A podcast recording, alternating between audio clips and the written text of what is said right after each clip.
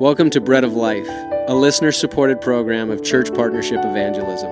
To learn more about CPE, go to breadoflifeboise.org. It is another good day to go to the Word of God and there look to Jesus Christ as our only Savior and our complete sufficiency in all things. Now, here's our teacher, Joel Van Hoogen.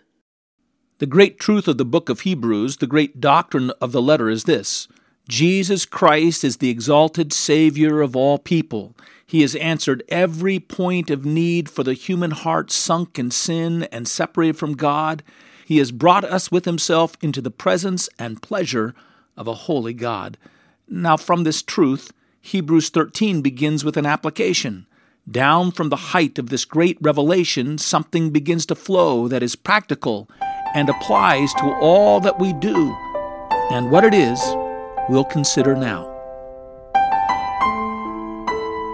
You let your mind rest on the grand and noble and wonderful truths of the greatness of our Savior and the greatness of His salvation and the greatness of our standing and position in Him. And all that you do and all of your labors and all the duties you seek to fulfill will graciously and with deep humility flow down from them. But you attempt to be morally good apart from these truths. You attempt to somehow aspire to some level of practice and activity, and you'll be pushing a river uphill. You'll be trying by your own self righteous efforts to pursue and to express some noble activity, and it will not flow down. It will not move down from your life. It'll be pushing it out. That's how most people try to live their moral life. I'll be a good person. I'll be a better person. I'll prove that I can do this. I'll be a person who'll make my pledges and my vows and I'll keep them and I'll work and I'll labor and I'll show that I'm. It's like pushing water up a hill. It doesn't work very well. It makes life awful muddy, is all. You'll get in a bog and be in a puddle. But you come to these great truths and you lock your heart and your mind in them and you rest in them and you see that God has brought you to them and then life life becomes easy. Listen, it becomes easy. When the Christian life is hard, it's because you've not lost yourself in the Christian gospel. When the Christian life becomes difficulty and a trudge, it's because you've not let yourself be captivated in the fullness of Christ. It's because you've got down in the meticulous things of duties. You've listened to too many how to sermons. You've tried to find some formula to fulfill. You've tried to do something that makes you feel that you could draw back some little nagging sense of guilt because your performance hasn't measured up and it becomes a drudge and it becomes hard and it becomes a bog. But when the Christian life is lived out of the expression of the fullness of everything that is in Jesus Christ and you become captivated by Him and you're caught up in the wonder of who He is, then the life itself is easy. It flows generously and fully, and I would even say copiously. Jesus said, Come unto me. And what would happen? Trickles being pushed upstream of moral behavior. Rivers of living water will flow out of your inmost being.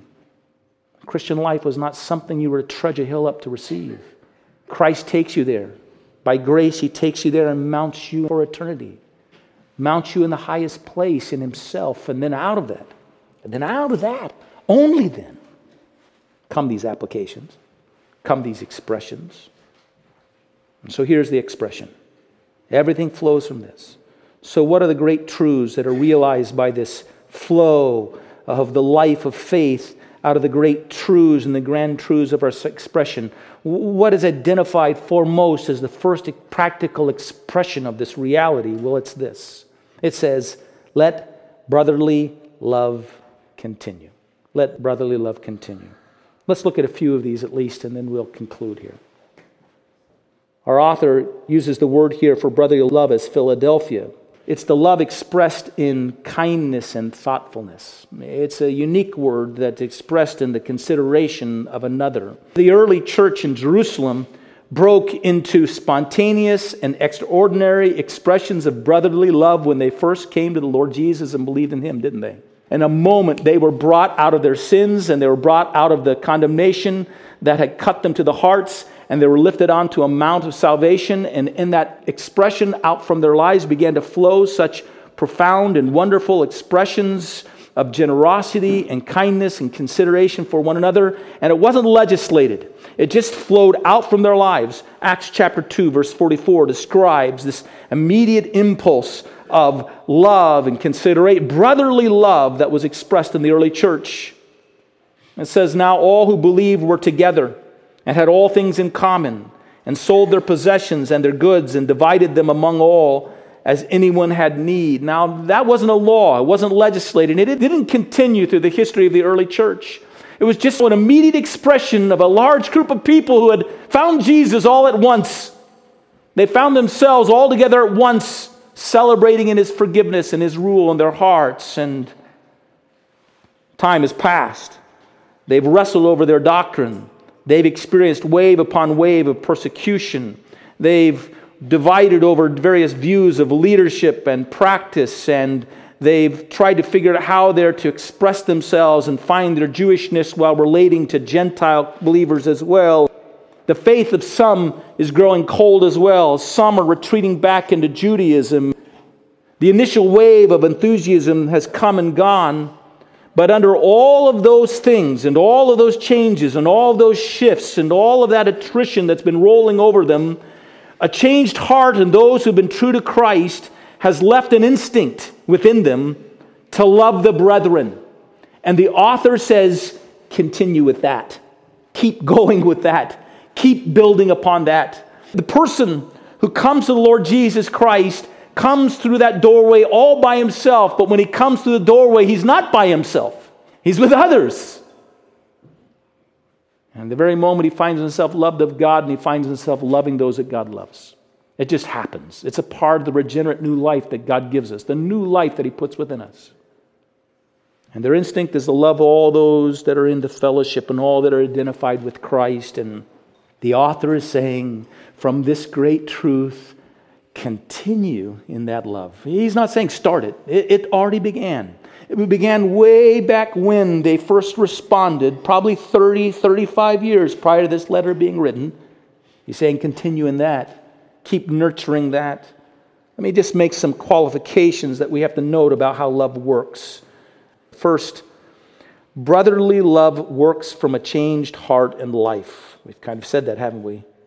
It finds its impulse in the presence of Christ dwelling within us. It endures because His love endures. It continues because His love continues. You remember when the Lord Jesus went to the last meal and he gathered with his disciples, that the Apostle John tells us, describes it this way as that meal began. It says that Jesus, loving his disciples, loved them unto the end. In other words, he loved them from beginning to end. He was always with them. He always was concerned for them, always cared for them. And it's his enduring love that is within us because he enduringly loves through us. We're called to have an enduring love that springs from Christ living within us and continues on and on and on, and it can because Christ never stops loving. He never stops loving. Here's a second thing we can notice here. Now, understand that brotherly love begins with Jesus abiding within you.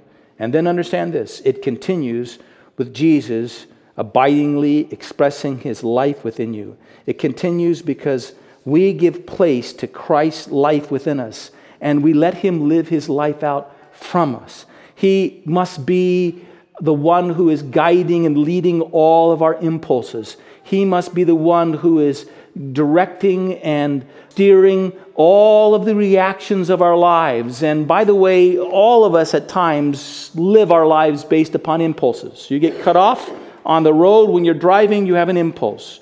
You have some encounter that's negative to yourself, you have an impulse. You find to hear some word that somebody's gossiping about you, you know, you have an impulse. There are these impulses that come upon you, and before long, and you, you can rush to your impulse, you can rush to that activity, but Here's the deal you have an opportunity to choose who is going to lead in your life.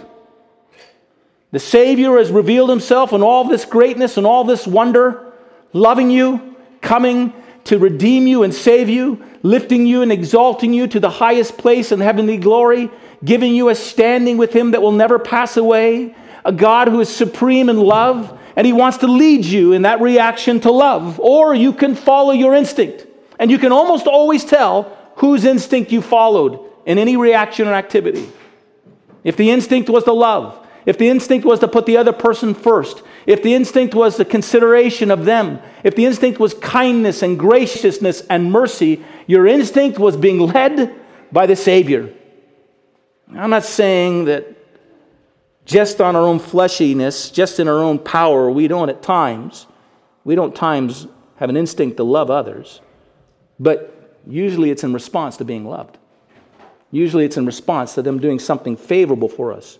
Usually it's an expression because it makes us feel good about how we're acting towards that individual. And at best, our own human expressions of love are inconsistently applied. Jesus isn't. He's consistent in loving. And so learn this that love continues, brotherly love continues as you let Christ rule from your heart.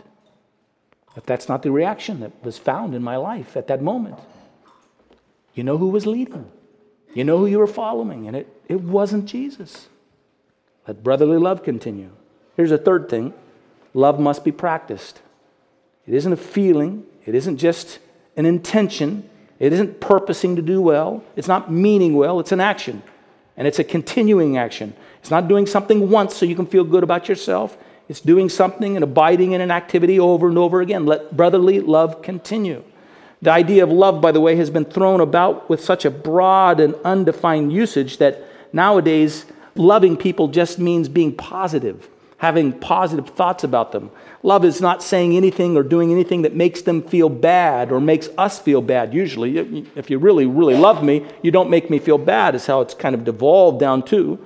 We think that loving people means being indulgent or permissive to their ideas and their attitudes and their actions without making any judgment.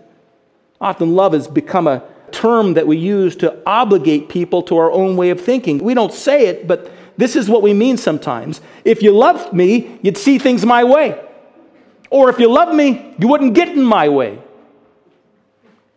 Presently, it seems that the call to love is being used anytime and anyone, anytime anyone wants us to back away from any expression that challenges what they want to do or what they want to feel. It can make the idea of loving very confusing, it can almost dilute it. It seems to be the word that's being thrown around. But in order to avoid this confusion, let me suggest something for you. Let me suggest that you take this idea of love and that you practice it in practical ways and you find practical ways to express it. That's what the author is doing here. He's talking about love, but now he's going to give us practical ways to apply it. He says, love in hosting and providing for strangers very practical. He's going to say love in caring for those who are suffering for their faith. He's going to say love by pursuing and celebrating purity in marriage, by keeping yourself pure before marriage and keeping yourself solely under your wife in marriage. He's going to say practice love by being content and resting in contentment. You love people more now that you're a follower of Jesus and living in the grace of Christ's saving work? Don't rest in that sentiment. Think of ways to put that love into real expressions. Put it into practice. Thanks for joining us today at the Bread of Life. Our ministry is brought to you by the International Evangelism and Discipleship Ministry of Church Partnership Evangelism, and your support to our radio program and that work is greatly appreciated. To learn more about that work, go to cpeonline.org. And to learn more about our local fellowship here in Boise, go to Until the next time, may God bless you